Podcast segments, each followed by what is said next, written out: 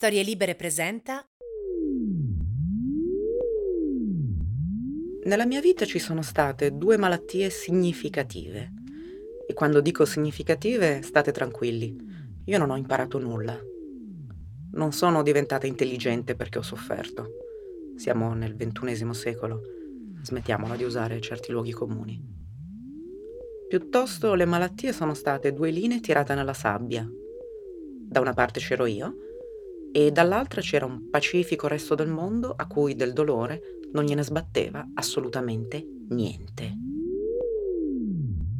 Quale volete sentire prima? La malattia triste o la malattia che fa ridere? Le ossessioni sono una cosa buffa. Con la stessa facilità possono portarti alla rovina integrale e possono indicarti la strada migliore per procedere e scoprire chi sei tu veramente. Un pensiero fisso può stravolgere la tua visione del mondo nel bene e nel male.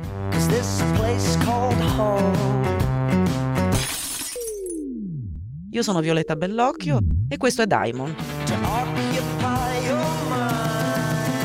podcast che esplora il pericolo e il fascino del pensiero assoluto, sviluppando una serie di grandi ossessioni con il massimo della libertà che ci permette la forma mista del racconto e di tutte le maniere in cui ci raccontiamo storie oggi. L'abbiamo chiamato Daimon perché demon era una parola troppo forte che non piaceva a nessuno e in fondo esistono anche demoni buoni. E del resto, se i pensieri ossessivi non avessero anche qualche occasionale lato positivo, a quest'ora non saremmo qui. Avrei dovuto saperlo, ma niente ti fa il vuoto intorno come una malattia. La gente rimuove. C'è una lastra di vetro bianco che cala, implacabile, dentro gli occhi delle persone, anche quelle che considero alleate, affini. Così scopro che ogni malattia deve essere sconfitta entro 24 ore e la persona malata ne deve uscire stando dieci volte meglio di prima. Un tumore è paragonabile a un taglio di capelli infelice, dunque. E se tu provi a dire che la situazione è grave, è molto grave, in cambio ottieni uno sguardo vacuo e una voce che ribatte. Ma come? Tua madre è ancora malata? Il dolore fisico è un cattivo segno. Va a incidere sulla tua capacità di sorridere a comando, manco le veline, significa che tu non sei perfetto. Sei contagioso. Se sta succedendo in casa tua, allora può succedere a tutti. Nessuno è al riparo. Molto bene. Partiamo con la malattia triste. Ho 38 anni. Mia madre prende una cosetta che degenera in una forma di neuropatia da cui potrebbe non uscire viva. O meglio, se muore è per lo shock o perché il sistema nervoso dice vabbè, basta, chiudiamo qui. Se vive, potrebbe non essere più in grado di camminare, di guidare, di parlare. I medici non fanno nessuna prognosi. Questa cosa va via solo se e quando le pare a lei. Nell'arco di mezza giornata io passo dall'avere una madre che porta la macchina in autostrada fermandosi ogni tanto perché le fa un po' male la spalla, all'avere una madre che sta urlando di dolore buttata sul pavimento e che ripete l'operazione tra le 15 e le 30 volte ogni giorno, senza fine. Dice che è come il morso di un cane cattivo. Avete paura? Avete ragione. Io divento un'altra persona. Dove c'era una professionista in relativa carriera arriva una combinazione tra l'infermiera, la segretaria e la mediatrice culturale. Parlo con i medici, tanti, rispondo al telefono, cancello appuntamenti, ogni volta valutando quanto dire e a chi. Tengo il conto esatto degli antidolorifici industriali che entrano in casa. Faccio battute sulla tossicodipendenza, ovviamente, perché questa è roba di livello e i miei fratelli americani, pur di metterci le mani sopra, vanno a rapinare le farmacie col mitragliatore. E quando non sto ripetendo ai ai ai, io sono un narcotrafficante colombiano, butto i giornali vecchi, cambio l'aria in camera da letto sciacquo i bicchieri e le tazze vuote. Sbrigo tutte le faccende inutili che tendono ad accumularsi quando qualcuno sta morendo sotto il tuo stesso tetto e tu non puoi accendere la televisione per coprire il volume delle urla. Non è professionale. Nulla dipende da me comunque, io non ho nessun potere. Di addio agli amici, di addio ai vicini, di addio ai colleghi. Se torno indietro trovo un lungo blob di frasi stupide e gesti ripetuti. La collega che ribatte, ti vedo provata, facendo la faccia di chi non vuole capire. Il medico che mi intercetta in corridoio e ripete, devi essere forte, devi essere forte. Quell'altro che non perde occasione di rimarcare quanto siamo stati fortunati, perché se il nervo fosse stato lesionato un centimetro più sopra, la vista se ne sarebbe andata e il viso sarebbe rimasto certamente immobile. Un'altra collega, mortaci sua, che in piena emergenza mi dice prenditi una badante, tu devi staccare. Un pomeriggio passato a girare tra le farmacie di Porta Romana con una ricetta non ripetibile in tasca, concentrandomi su come cammino per strada, perché sento che è arrivato il momento in cui può capitare qualcosa di serio anche a me e bisogna fare grande attenzione. Le chiavi, i soldi, i documenti, la borsetta tenuta sempre sul lato della strada dove ci sono i palazzi, non dove passano le automobili. Appoggiare i piedi sull'asfalto uno dopo l'altro, stando attenta a non scivolare. Ma ricordo anche un momento di umanità, l'unico. Sono al telefono con un cliente di mia madre, con questo non so perché ho il permesso di sbottonarmi un po'. Gli racconto la giornata che ho appena passato e dico Sembra la scena di Magnolia con Julian Moore che manda a fanculo il farmacista. E lui, un uomo che non ho mai visto, lui ride e dice Stavo pensando esattamente alla stessa cosa. Who the fuck do you think you are? I come in here, you don't know me, you don't know who I am, what my life is, and you have the balls, the decency to ask me a question about my life? Fuck you too! Avevo promesso una malattia divertente ed eccoci qua. La malattia divertente è quella che ho avuto io, nel senso che non c'è stato niente da ridere, però se sono qui e vi sto parlando si può dire che a grandi linee sono migliorata, se non proprio guarita, e che avendoci vissuto insieme per un sacco di anni senza saperlo, ho imparato a conoscerla. Ma sì, diamole un nome. La malattia si chiama Jason. No, Kanye. No, non si può. Jason. Jason è il classico danno collaterale del secolo scorso, per cui la comunità scientifica sta ancora ragionando su chi debba prendersi il grosso delle colpe, tra la società, la famiglia e la chimica del cervello. Abbiamo un 30-35% di ereditarietà, percentuale bella potente. Abbiamo un 20% di episodi disturbanti tenuti sotto silenzio, una spruzzata di paura dall'abbandono, Aggiungiamo un 20% di instabilità economica, un 10-15% di cattive relazioni, vedasi paura dall'abbandono, e un 20% di aspettative sociali legate al fatto che sono nata femmina e che quindi io devo fare la femmina, devo essere accomodante mentre mi accontento delle briciole e affino l'arte di scrivere in prima persona femminile, però mi raccomando, senza dare fastidio davvero a nessuno. Parentesi necessaria, io non mi arrabbio perché sono stata malata. Io mi incazzo come una biscia per la quantità di tempo che mi è stato fatto perdere da chi, per paura di sbagliare, ha preferito restare sul vago. Nelle tre o quattro settimane prima di ottenere la diagnosi, signora vuole veramente saperlo? Beh, se ve lo sto chiedendo con insistenza direi di sì. È inverno, io non esco più di casa. Sto raggomitolata sul divano del soggiorno, spesso mi tengo addosso un cappotto pesante, oltre a degli stivali imbottiti, e tengo acceso un calorifero elettrico in camera. Ci sto anche seduta sopra cavalcioni da quanto freddo. Non riesco a leggere e non riesco a scrivere. Il mio computer sta in cucina, accanto ai fornelli, e lo uso per guardare una decina di TED Talk su argomenti che vanno dalla schizofrenia alla doppia personalità mi sto preparando. Nell'ultimo anno sono finita davanti a chiunque, dallo specialista che ha chiacchierato di depressione, allegrissimo, lui, alla terapeuta che ha provato a farmi un trattamento MDR e ha saggiamente deciso che non era il momento, visto che a quanto pare io non avevo nessun ricordo felice a cui tornare con la memoria. E a un certo punto, giuro che mi sento male mentre dico quello che sto per dire, c'è stato un astrologo che mi ha fatto il tema natale e mi ha raccomandato di non lavorare troppo, di staccare alle 4 di pomeriggio e andare a fare l'aperitivo mettendomi un bel vestitino, mentre in questo mi ha guardato tremare, contorcermi sulla poltrona del suo ufficio.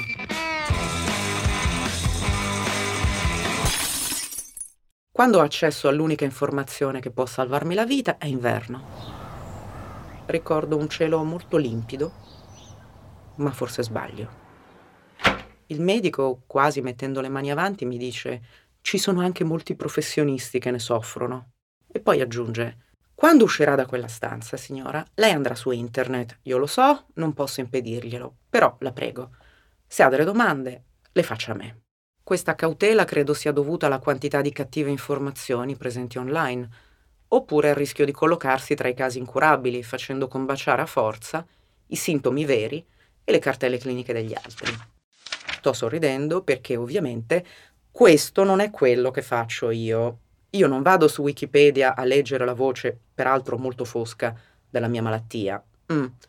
Dopo qualche ora di riflessione io vado dritta su Google e nella barra della ricerca scrivo un carattere alla volta. Persone famose affette da Jason. Ecco la mia logica. Se trovo anche soltanto una celebrità minore che ha avuto quello che ho io, allora posso guarire, perché davanti ho un esempio di successo e determinazione premiata dai fatti. Mi va bene chiunque un cantante, un ex attore bambino, un parlamentare inglese, un pittore che non si è suicidato. Mi strofino le mani, fingo di farmi il segno della croce e premo il tasto invia.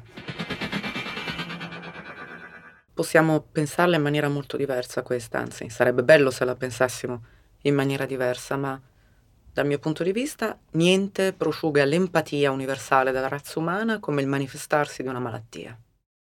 Io l'ho capito molto bruscamente nella storia che vi raccontavo prima, quando avere, ad avere bisogno di aiuto è stata mia madre qualche anno fa.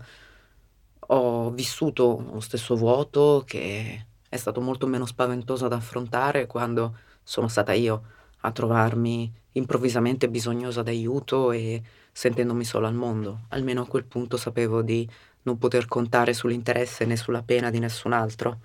Però oggi, rivedendo tutte queste situazioni diverse, mi faccio un esame di coscienza e mi rendo conto di aver adottato la stessa chiusura di fronte alle malattie degli altri davvero per moltissimo tempo.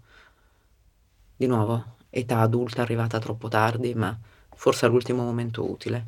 Parlandone con una persona cara, eh, molto recentemente, siamo arrivati a questa conclusione, che la perdita del lavoro, certo, è molto indesiderabile, però la si può vivere come un incidente, qualcosa di superabile comunque una battuta d'arresto temporanea, mentre invece una forma di malattia fisica o peggio mentale è qualcosa che va rimosso come un incrocio tra la miseria e il verificarsi di un grande episodio di cronaca nera nella casa dei tuoi vicini. E la situazione in cui ci stiamo trovando però moltissimi di noi è scissa come lo è la società italiana nell'anno 2019, quindi assenza radicale di comprensione verso gli altri, contrapposta a un'attenzione eccessiva alla propria salute, al benessere del proprio corpo, al raggiungimento di una forma di massimo. Daimon è un podcast fatto di storie. Qualcuna è la mia, qualcuna la conoscete perché ne stiamo parlando e qualcuna state per conoscerla. Ho 21 anni e mi trovo in una sala di attesa. Sono la paziente più vecchia dell'ambulatorio. Devo compilare un questionario in cui le domande sono ripetitive.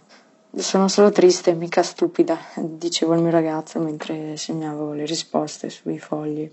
Attorno a me ci sono molte ragazzine accompagnate dalle madri che cercano di imporre le loro risposte a, alle figlie stanche. Provavo sollievo mentre affermavo che no, non mi ingozzavo e poi vomitavo, no, non volevo perdere ancora peso e sì, il mio corpo mi piaceva molto. Allo stesso tempo ero attraversata da una lucida paura mentre facevo i conti con le ossessioni che popolavano la mia giornata. I miei cassetti dovevano essere sempre in ordine, la stanza pulita, il tappeto allineato a letto, i libri a sinistra, portatile a destra e il mio corpo doveva essere molto magro. La mattina mi svegliavo presto, facevo almeno 100 addominali, la sera correvo 40 minuti con qualsiasi condizione atmosferica e fisica, ho corso due settimane con una caviglia slogata, questo perché pensavo che se avessi smesso di correre avrei perso il controllo su me stessa, sulla mia vita, inevitabilmente sarei diventata grassa e questo per me sarebbe stato un fallimento. Sono arrivata a pesare 38 kg, a smettere di avere le mestruazioni e ad avere sempre freddo. 005 è il codice dell'esenzione per la mia patologia, l'anoressia nervosa. Sulla lista del Ministero della Salute sta tra le anemie emolitiche ereditarie e l'artrite reumatoide.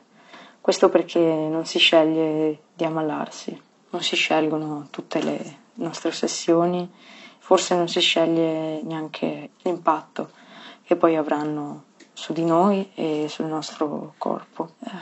L'importante è tornare a sanguinare. Questa è la frattura per cui noi non diamo tempo né attenzione al male vicino a noi, tangibile, manifestabile, però cerchiamo di essere sempre più sani idealmente, arrivando alcuni a autodiagnosticarci qualunque cosa, pensando di saperla sempre più lunga o di dimostrare ancora una volta di stare avanti, di essere sul pezzo, oppure ingigantendo i nostri problemi individuali, grandi o piccoli, facendogli assumere le proporzioni di un colossal hollywoodiano.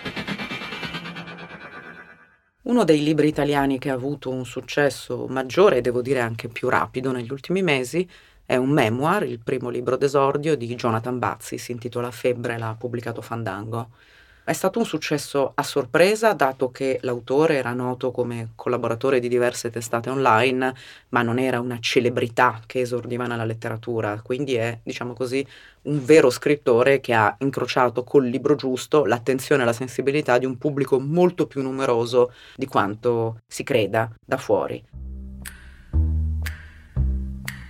Bazzi racconta il momento in cui la sua vita si è spaccata in due. Alcuni anni fa comincia a non stare bene, soffre appunto di una febbriciattola persistente che non se ne va via e non sembra essere legata a nessun malessere di stagione, si sottopone a una serie di esami, gli viene diagnosticato l'HIV. Era un maestro di yoga precario che si affannava coprendo molti turni in un giro di palestre e centri benessere a Milano.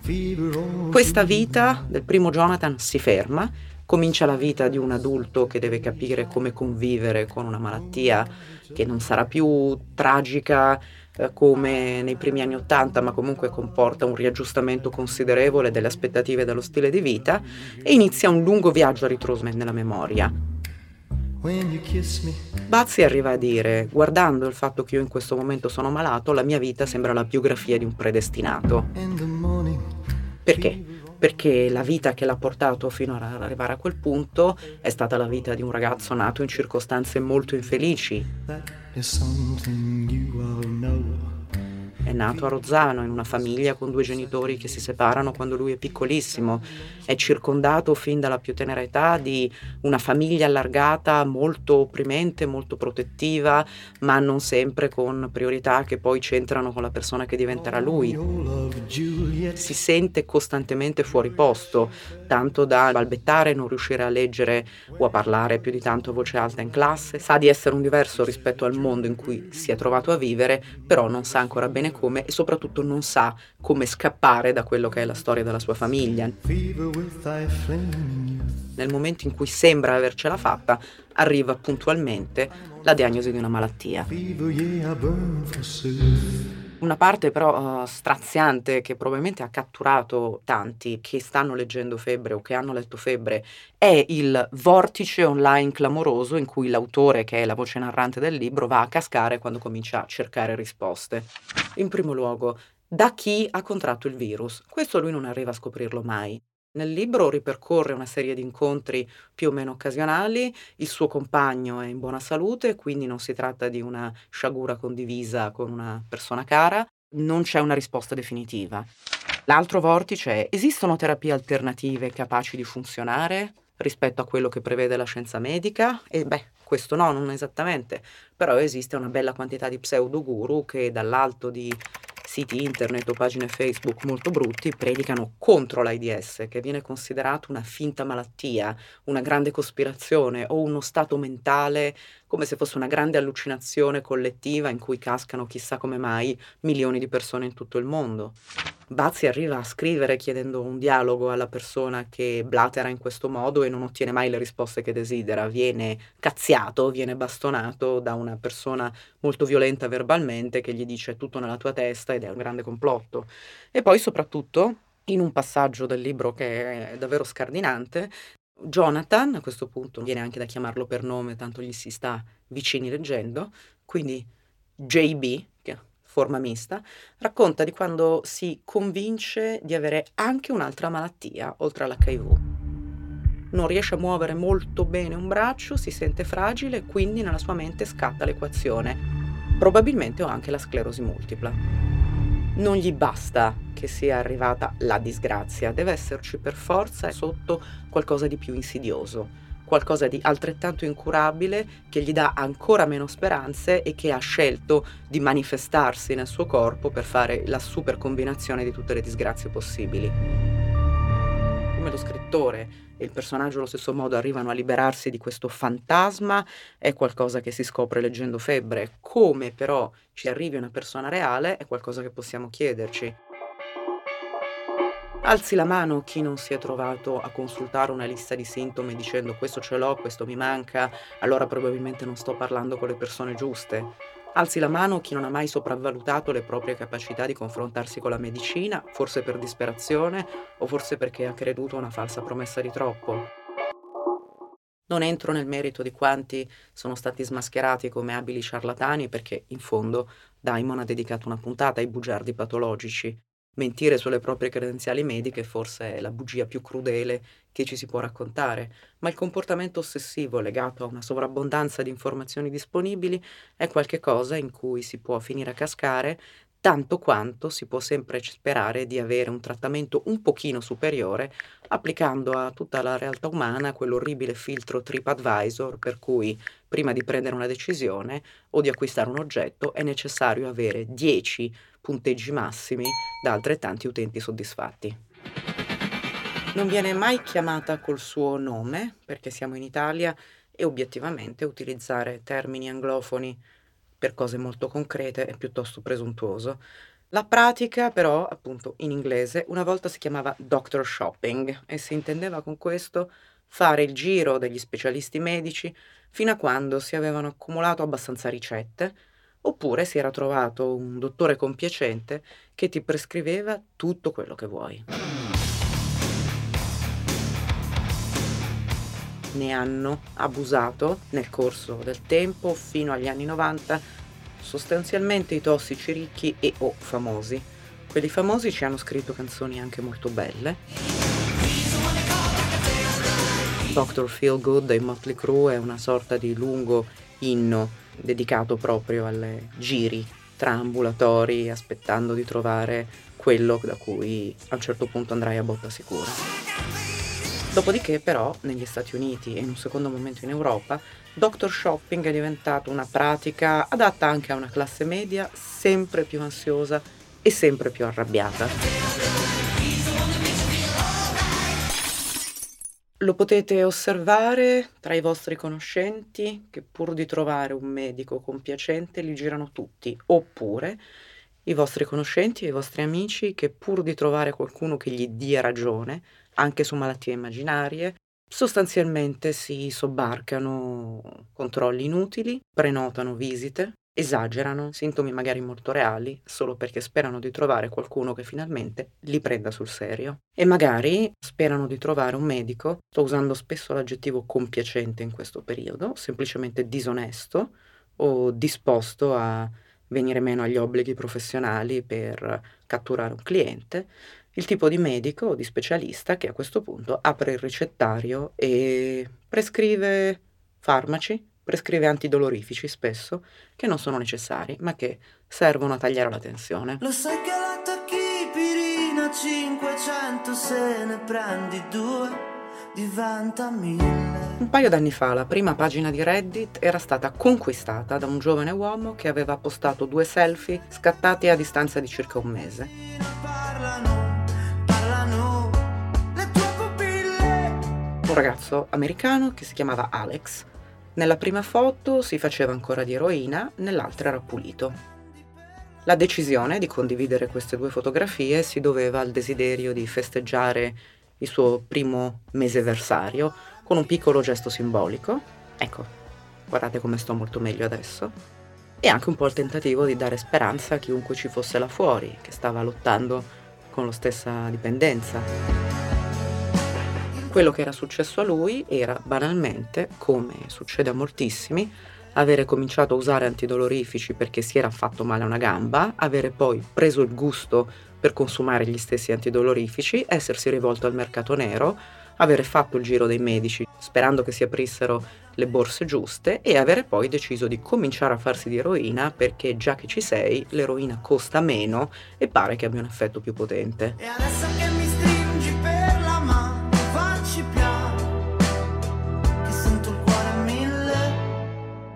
Un gesto assolutamente semplice per la magia di Reddit si è conquistato la prima pagina, appunto, il che vuol dire che ha ricevuto una tale quantità di pollici su da scalzare notizie di cronaca internazionale o fatti ancora più sconvolgenti. Ed erano semplicemente due foto dello stesso uomo giovane, fra l'altro due foto in cui risultava quasi identico.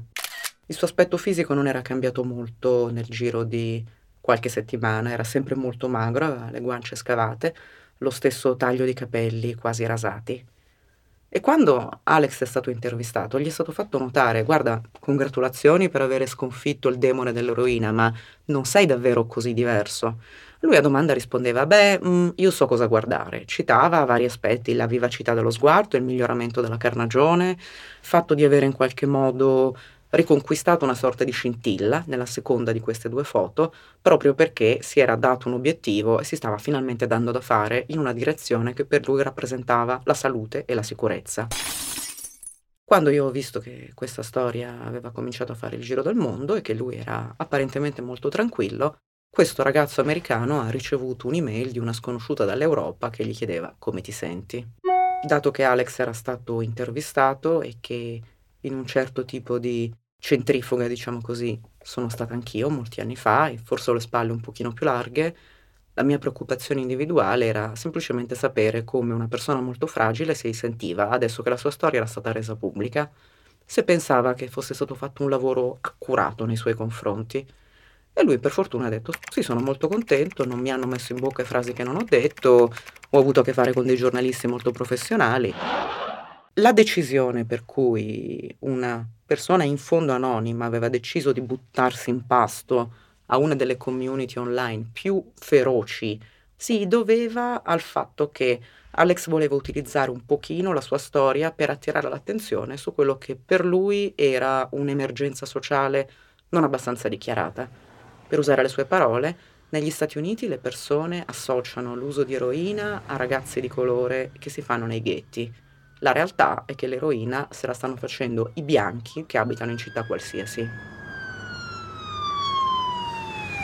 È la storia di moltissimi in questo momento negli Stati Uniti e sta diventando la storia di nuovo di moltissimi anche in Europa e in Italia.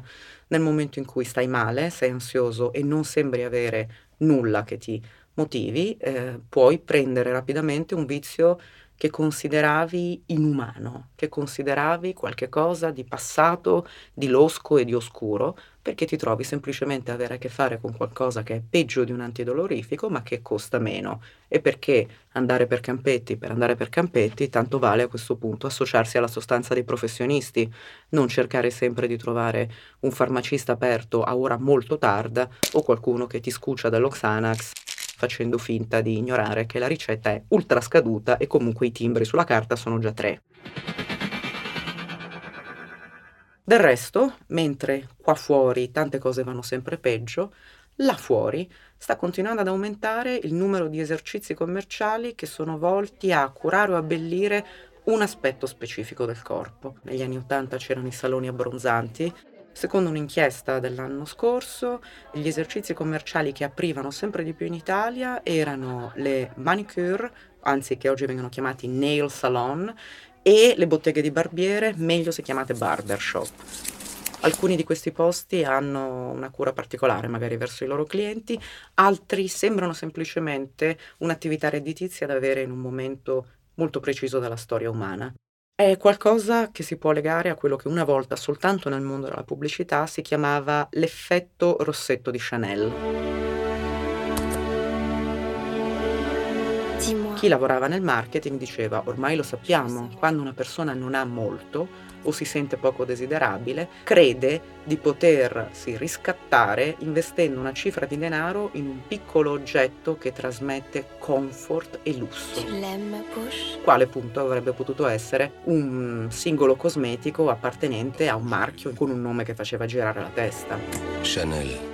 Nel momento in cui però l'effetto rossetto di Chanel non appartiene più alle ricerche pubblicitarie, ma alla realtà delle strade del paese in cui stiamo abitando, quello che io ci vedo è un esempio di personalizzazione estrema dell'esperienza umana, per cui il corpo diventa un guscio del cellulare o un filtro di Instagram, oppure in uno scenario terrificante il modo di esercitare o di riprendermi il controllo è modificare all'infinito una parte molto piccola e specifica del mio corpo che non sta veramente guardando nessuno a parte me. Daimon è un podcast fatto di storie. Qualcuna è la mia, qualcuna la conoscete perché ne stiamo parlando e qualcuna state per conoscerla. Questa è Marta Azzurra Puntaroni. Qualsiasi persona entrata nel mio bagno è rimasta sconvolta dalla quantità di creme e sieri e lozioni presente. Potrei giustificarmi dicendo che è un bagno molto piccolo e quindi forse questo rende il tutto più evidente, ma mentirei. Questa cosa viene spesso fraintesa come vanità, come un interesse per l'apparenza, una volontà di combattere il tempo per paura di invecchiare o ancora meglio per paura che la vecchiaia sia visibile e che questo mi renda più brutta, meno appetibile al prossimo, magari anche potenziale partner. Penso fosse durante una lezione della terza elementare, la maestra spiegava il concetto di organo. Parlando della pelle la descrisse come l'organo più esteso, prima linea di difesa dell'organismo nei confronti delle aggressioni esterne. È una cosa che non sono più riuscita a levarmi di testa. Disgraziatamente poco dopo ho visto una puntata dei Simpson, uno speciale di Halloween per la precisione, di cui non ricordo nulla, a parte il finale. Una nebbia tossica entra nella casa dei Simpson e rivolta come guanti tutti i membri della famiglia, che si ritrovano a essere degli ammassi pulsanti di carne, senza la prima linea di difesa, e si mettono a ballare schizzando sangue ovunque sulla sigla di chiusura. Naturalmente direi che la mia attuale, chiamiamola passione, ossessione, per la skincare deriva dalla paura totalmente irrazionale di rimanere senza pelle. È molto più complesso che lasciar credere che sì, ho semplicemente paura di invecchiare, di diventare brutta. Meglio allora sembrare frivola, superficiale, dare così l'illusione che la pelle sia soltanto pura superficie e non, come ormai mi sono trovata a credere, la prima linea di difesa la parte più profonda dell'essere umano. Al di là dell'indagine sociologica e del guardare quali botteghe aprivano e quali invece chiudevano nella città in cui sono domiciliata, io ho cominciato a rendermi conto che tutto questo era molto reale quando una persona, una dei miei molti conoscenti, ha ammesso abbastanza tranquillamente di non avere sotto mano la cifra necessaria a fare una riparazione di emergenza per un oggetto di lavoro e io mi sono dovuta trattenere dal chiedere scusa, cosa significa che non hai risparmi in questo momento? Tu hai una professione, sei assunta regolarmente, sei pagata per fare un lavoro molto impegnativo. Vuol dire che tutto quello che guadagni tu lo spendi immediatamente, oltre che per le spese necessarie alla tua sopravvivenza mensile per la cura estrema della tua persona? Ti senti sempre un vecchio stronzo quando fai notare a delle persone più giovani che i soldi non devono andare via in tagli di capelli, in aperitivi, ma che devono essere risparmiati. Detto questo, in un momento in cui la personalizzazione sembra la chiave per garantirsi un'esistenza felice e le singole persone sembrano contente di ridursi a un oggetto da valutare per la cura che riservano a qualcosa di piccolo e di superficiale, situazioni di questo tipo sono destinate soltanto ad aumentare. Per chi ama i podcast, un esperimento sociale a tratti molto godibile, a, tratti pura follia, è stato quello che ha fatto un attore comico canadese di nome Alex Wood. Oggi è la giornata degli Alex. You are listening to Alex Wood Quits Everything. Il suo programma si chiamava Alex Wood Quits Everything, cioè Alex Wood dà un taglio a tutto. Alex Wood aveva dato con grande successo l'addio a due cattive abitudini, cioè il consumo eccessivo di alcol e il consumo di cocaina, allora, per un anno ha deciso di eliminare via via dalla sua vita tutto il resto dei consumi che lui considerava ossessivi. Weed, meat, La carne rossa, lo zucchero, le sigarette, mangiarsi le unghie, guardare il porno, spettegolare, usare i social e via, e via, e via. Come diceva lui, accidenti sarà dura. Nell'arco di un anno era riuscito a tagliare praticamente tutti i suoi traguardi arrabbiandosi molto e raccontando, condividendo anche la frustrazione di come certe cattive abitudini fossero veramente dure a morire, però quanto lui si sentisse felice e più leggero perché ce la stava facendo. Welcome Alex. Thanks for having me. Thank you so much for being here. Alex era stato invitato ospite a una trasmissione televisiva negli Stati Uniti molto seguita che si chiama, forse la conoscete, il Today Show, fascia mattina, classico talk show per casalinghe, gente che corre in palestra, se la televisione quel giorno si prende bene, milioni e milioni di persone ti stanno guardando. Alex era stato invitato proprio per parlare di quello che era stata la sua sfida e di come funzionava meglio la sua vita adesso che si era pulito via via da tutta questa robaccia. Lì per lì ha retto la tensione, dopodiché allo scadere dell'anno è praticamente crollato e ha raccontato la sua esperienza subito in presa diretta dalla stanza d'albergo in cui si trovava. Cosa è successo? Lui dice, mi sono rivisto sullo schermo della televisione e mi sono odiato.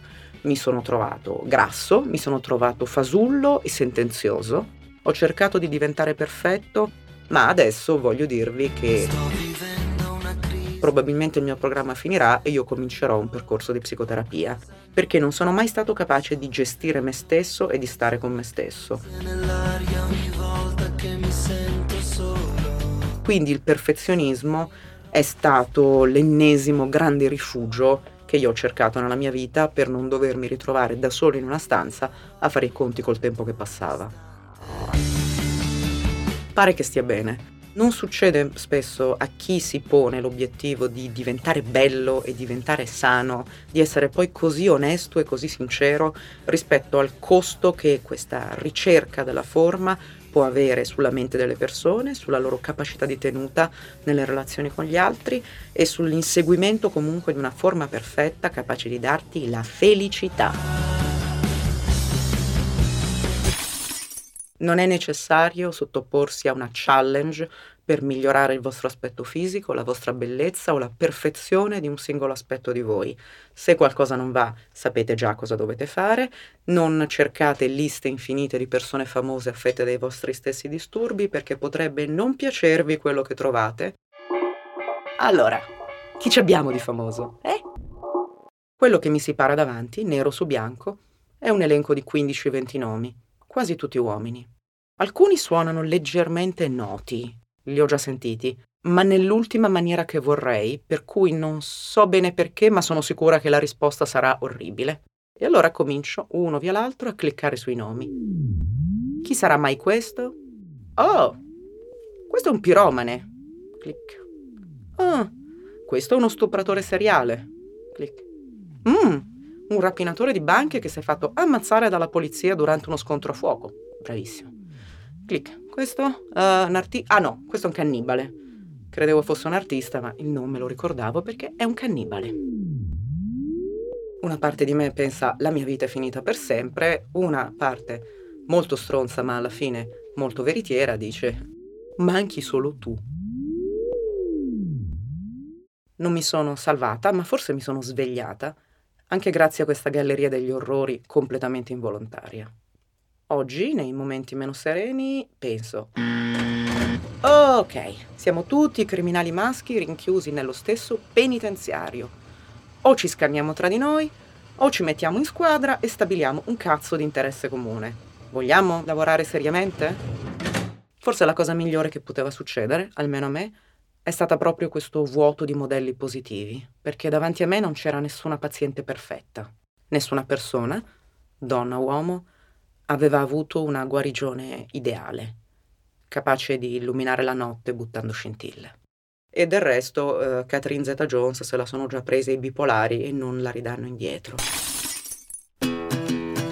Le ossessioni sono una cosa buffa. Affrontate la realtà e cercate qualcosa che vi dia la possibilità di avere una vita più sana e più felice per quello che siete veramente e per quello che avete ancora da dare. Avete ancora un po' di tempo e avete ancora un po' di fiato. Mi chiamo Violetta Bellocchio e questa era un'altra puntata di Diamond. Ci risentiamo alla prossima sessione. Continuate a seguirci su storielibere.fm. Una produzione storielibere.fm di Gianandrea Cerone e Rossana De Michele. Coordinamento editoriale Guido Guenci. Post produzione audio era zero.